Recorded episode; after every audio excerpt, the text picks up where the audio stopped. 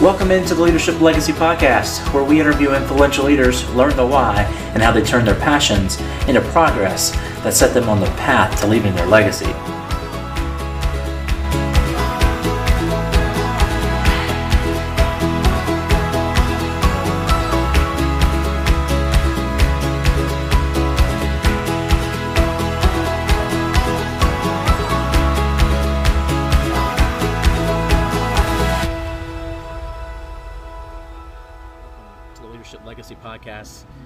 With Stone Ray. He is an architecture student at Auburn University. He's working as an intern for Stacy Norman uh, architecture firm. Stone, thank you so much for sitting down with me this afternoon. Yeah, thank, thanks for having me. So, Stone, tell us a little bit about yourself. Where'd you grow up? Uh, where did your love of architecture and design and town planning come from? Uh, yeah, so I was born in, in Birmingham and I lived there um, until about middle school, until I came to Auburn. Um, I've been around sort of construction and development throughout my life. My father and his father were all developers, and so I've sort of been around that sort of um, artistic eye to how to, you know, develop real estate. And uh, being in the School of Architecture at Auburn University, which is a nationally ranked program, and so we get a lot of feedback from people all around the globe, and we have opportunities to go abroad, and this stuff has really opened up. Um, opened up ways of seeing uh, design through a larger scale, which is on the city scale or the region scale. And uh, if you, I became interested in it and read about it more and watched lectures and all, all those types of things. And um, it boils down to a, a sort of a passion in urban planning and architecture um, in the long term. If you think about it, um, a city is sort of the largest thing humans design, right? You can design products, industrial design, that kind of thing, but the- city is the largest scale, and it's become an important issue, especially in the 21st century, dealing with all types of uh, housing problems, um, transportation problems. You know, how do you, you know, create a place that actually functions uh, the way it needs to function in today's world, right? Yeah. And in some places, it's um, it's moved by things like climate change, and in some places, it's moved by their local economy and their employers and whatnot. How did you get the, the job here um, as an intern for Stacy Norman? Oh, uh, well, I just asked him. um, Hey, that's he the was, best way to do it. uh, no, Stacy's great. He was my professor in the fall, and um, he led my class to do a design project for the bank at Toomer's Corner, uh, which is a project his firm is doing. So we all got to sort of get an in-depth look at how that process um, took place and uh, sort of the constraints uh, of downtown Auburn and being able to uh, sort of put our own touches to it. So at the end, there was 27 different different versions of it, which was really interesting to see. Yeah. You know, being exported by the school. You know, we were talking a little bit earlier about the way that there there are several architecture firms here in in Auburn, but uh, because of the, his tie to the university, he's kind of the only uh, architecture firm that may you know employ interns to to help. Yeah, yeah, yeah. Kind of Well, get their feet in the door and Yes. to get Well, as far as I know, Stacy's firm is the only firm that employs people, right? A, a firm with an office, right? There's several practicing architects in town, and there was other uh, firm in town. I forget the name of it, but it, it moved out of here, so the office is sort of being flooded with a lot of work relative to our fast growth. But um, I suspect there'll be more in the future. But it's sort of really interesting that there's really only uh, one here at the moment, you know, based out of here with, Yeah. you know. especially with everything going on. Yeah, especially being downtown too. It's Yeah. really interesting. We're right next to City Hall, so we get a lot of uh, work from the city of Auburn and Auburn University and Mhm. and, and uh, private developers and that kind of thing. What drives you to get up in the morning, um, not only to go to school and learn, but to you know to come to an office every day and, and, and just work? From a smaller scale, there's something different to see in Auburn every day as far as development goes, Mhm. but it's the same story for most cities. Um, around the United States and around the world. So there's new issues, there's new things to read about. Um, it's a profession, or urban design and planning is a profession that's constantly changing, Mhm. and it's a profession that constantly keeps you looking 20, 30 years in the future. So I guess that's a uh, that's a reason to get up, right? So Yeah. yeah, uh, you know, it's not a day-to-day thing. It's you constantly have to have your future go- goggles on, right? Because the decisions you make are not present decisions; they're future decisions. Yeah, one of the cool things that I that I saw when when kind of learning more about you was your 2050 plan for the city of Auburn and the way that Auburn is growing. A lot of people were kind of upset about it. Um, some people, you know, embrace change and, and want to see that happen. And so, uh, definitely, uh, it's interesting to see the different perspectives that people have of how they want their loveliest village, Yeah. you know, to grow, Yeah. but stay the loveliest village. Yeah. What principles have helped you uh, personally going to school, go, going to work, and you know designing designing different plans for different cities and and things like that? What principles have, have kind of helped you uh, personally? Um, uh, as far as dis- are you talking about design decisions or yeah, design decisions or um, you know your decisions on you know where to you know go to school and, and what to study and, and things like that. as Right. well. Well, well, I decided to come to Auburn because of their program here. It- It's it's really uh, it's a nationally ranked architecture program. It didn't really make sense, you know, to go out of state, you know, for something lesser. Um, as far as design decisions go, obviously, like you mentioned, that 2050 plan, which was just a schematic, you know, ideas, Yeah. and they're not really binding decisions, but they're Yeah. uh, they're an idea of the future, which is basically what planning is, and um, a lot of that inspiration comes from the history of a place. You know, I, you know, I've studied a lot in my hometown of Birmingham, Mhm. which is a very historical town, Yeah. as, as well as Auburn. And you know, uh, to a lot of folk, Auburn historically is a small town, and that's definitely true. Mhm. But all cities molt, so you sort of have to use that history to guide yourself in directions um, that provide for the 21st century needs. Yeah. You know, uh, planning, like I was saying earlier, is all about looking, you know, at least two or three decades ahead of you. And if you just think about the present or what it is today or what it was yesterday, it's sort of a distortion field, Yeah. you know, and you're not able to sort of have a vision, right, that, you know, maybe that the founders of Auburn had, you know, back then, you know, I'm sure they wanted it to grow Yeah. into what it is today. What's been the hardest thing in keeping up with with the changes that are happening here in Auburn and, and in your hometown? What's been the hardest thing in you know keeping all that in perspective as you do look to the future?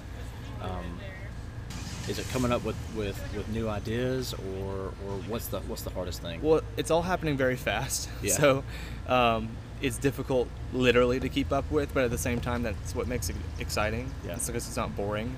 You know, you know, you could imagine what it would be like if we were in a, a city that was going the opposite direction, you know, and that was dying. Mm-hmm. Yeah. You know, and, and its young folk were flooding to suburban towns and to other cities with nightlife and that sort of thing. Yeah. So um, to be in a place like Auburn, it's really interesting to see sort of the day-to-day involvement of the folk here, Mhm. and of course it's a lot of mixed opinions. But I think the bet the what I take away from it is at least they're involved. Yeah. You know, at least the conversation is never ending. Yeah. Right, and that is the most hopeful thing for the future because if it weren't a conversation to be had, then uh, you know there perhaps might be more to worry about. Yeah, I like the way that the city council kind of involves, you know, the community, you know, in a, in a very healthy way. I mean, I know some of those meetings can get kind of can kind of get vocal. Yeah, for sure. But it's interesting to see, you know, how how much the community, how much the city council and, and the government here in Auburn wants to have the opinions of of the citizens because of all the changes that are happening Right. um, especially out you know the Donahue side of town Uh-huh. and, and and in downtown as well.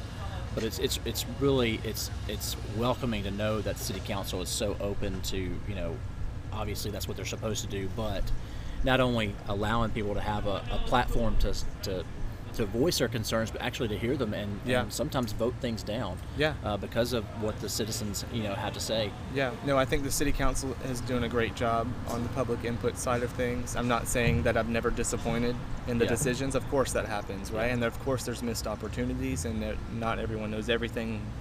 But they also have a very hard job on their hands, based on the sort of speed that we're seeing these changes, right? So, it's unprecedented in a way Yeah.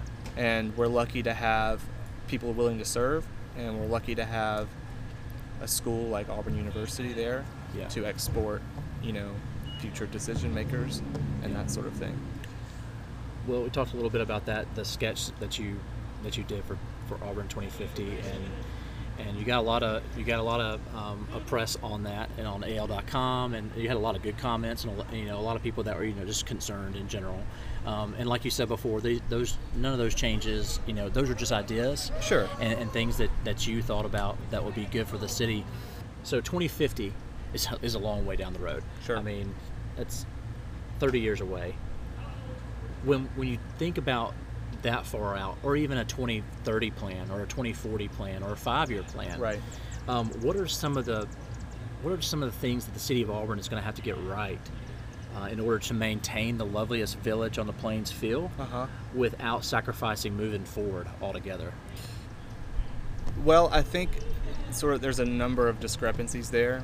Mhm. Um, the nickname, the loveliest village, you know, it comes from a poem, you know, and it was written at a time when Auburn was indeed a village. Mhm. And uh, it's interesting. The definition of a village is a compact human settlement. You know, Uh-huh. it's about density, is what it is. Mhm. And back then, Auburn was a place in which it was small enough, footprint-wise, where um, you could live here without a car Mhm. right? And cars weren't sort of the prominent way in which we planned cities. And it very quickly grew out of that. Um, in the mid 20th century, you know, after the Second World War, this is the story of all cities, especially cities across the South, Mhm. um, when we started to design cities based on the automobile.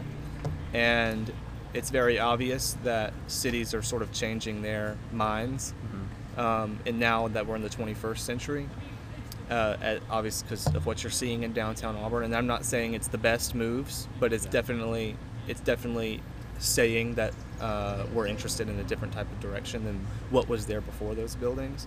Yeah. And you mentioned um, 2050, you know, being so far off. And that's true. You know, it's hard to sort of grasp that. Yeah. Or, you know, that's 30 years from now. Yeah. You know, but 30 years ago was only 1990. Yeah. You know? Yeah. Wow. So if you think about it that way, you know, think about Auburn in 1990 Mhm. and think about Auburn today. You know, it's doubled in size. Yeah. You know, so that's why you sort of have to sort of keep that in mind constantly. Yeah. You know, Yeah, if you take if you take projects, if you take decisions, you know, based on the present, you know, people tell me, you know, so and so, or whatever building is proposed, it happens to be however many stories, you know, six or seven stories, and people say, no, Auburn is a small town, you Mhm. know, but they're thinking of the present Yeah. you know well what auburn what will it be you know i don't know is this going to fall in line with that with the 2050 track probably Yeah. you know so i think it's sort of really important to always sort of have that perspective in the back of your mind Yeah. And that's that's the case for auburn but it's the case for a lot of cities right you know there's several cities that grew faster than we did you Mhm. know atlanta's not that far up the road Yeah. and Atlanta used to be the place, the place to be, and now it's having to spend tons of money and effort and time to retrofit itself to become a 21st century city. Atlanta was the poster child of automobile drive until you qualify. We're gonna we're gonna carve a highway through the city. We're gonna cut away, you know, all of the amenities about urban life and sort of they went after silver silver bullet ideas. You know, oh, we'll get an Olympics, maybe that'll help. Oh, we'll get an aquarium, maybe that'll help. Oh, we'll get an airport, maybe that'll help. You know, and Yeah. the traffic never got better, and the quality of life never got better. Yeah. And before long, you know, cities realized that the young the young folk were were migrating to other places like Portland. You know, who ever heard of that? You Yeah, know, yeah. You know, and and to you know Soho, you know, and to Key West and to Miami Beach, and all of these places that were sort of single-handedly revitalized starting in the 90s and into the 21st century that Yeah. today other cities that were his, uh, sort of successful in the past and up and coming ones like Auburn are sort, sort of done, starting to understand. Yeah, that's good. That, that's a that's a perspective I I had not thought about. I mean, especially you know when you look at you know what's happened to other cities. Yeah. And you know 1990 in Atlanta, they're getting ready for the Olympics. Um, and then you think 1990. I mean, man, I just I just got a an instant I feel old uh, kind of thing.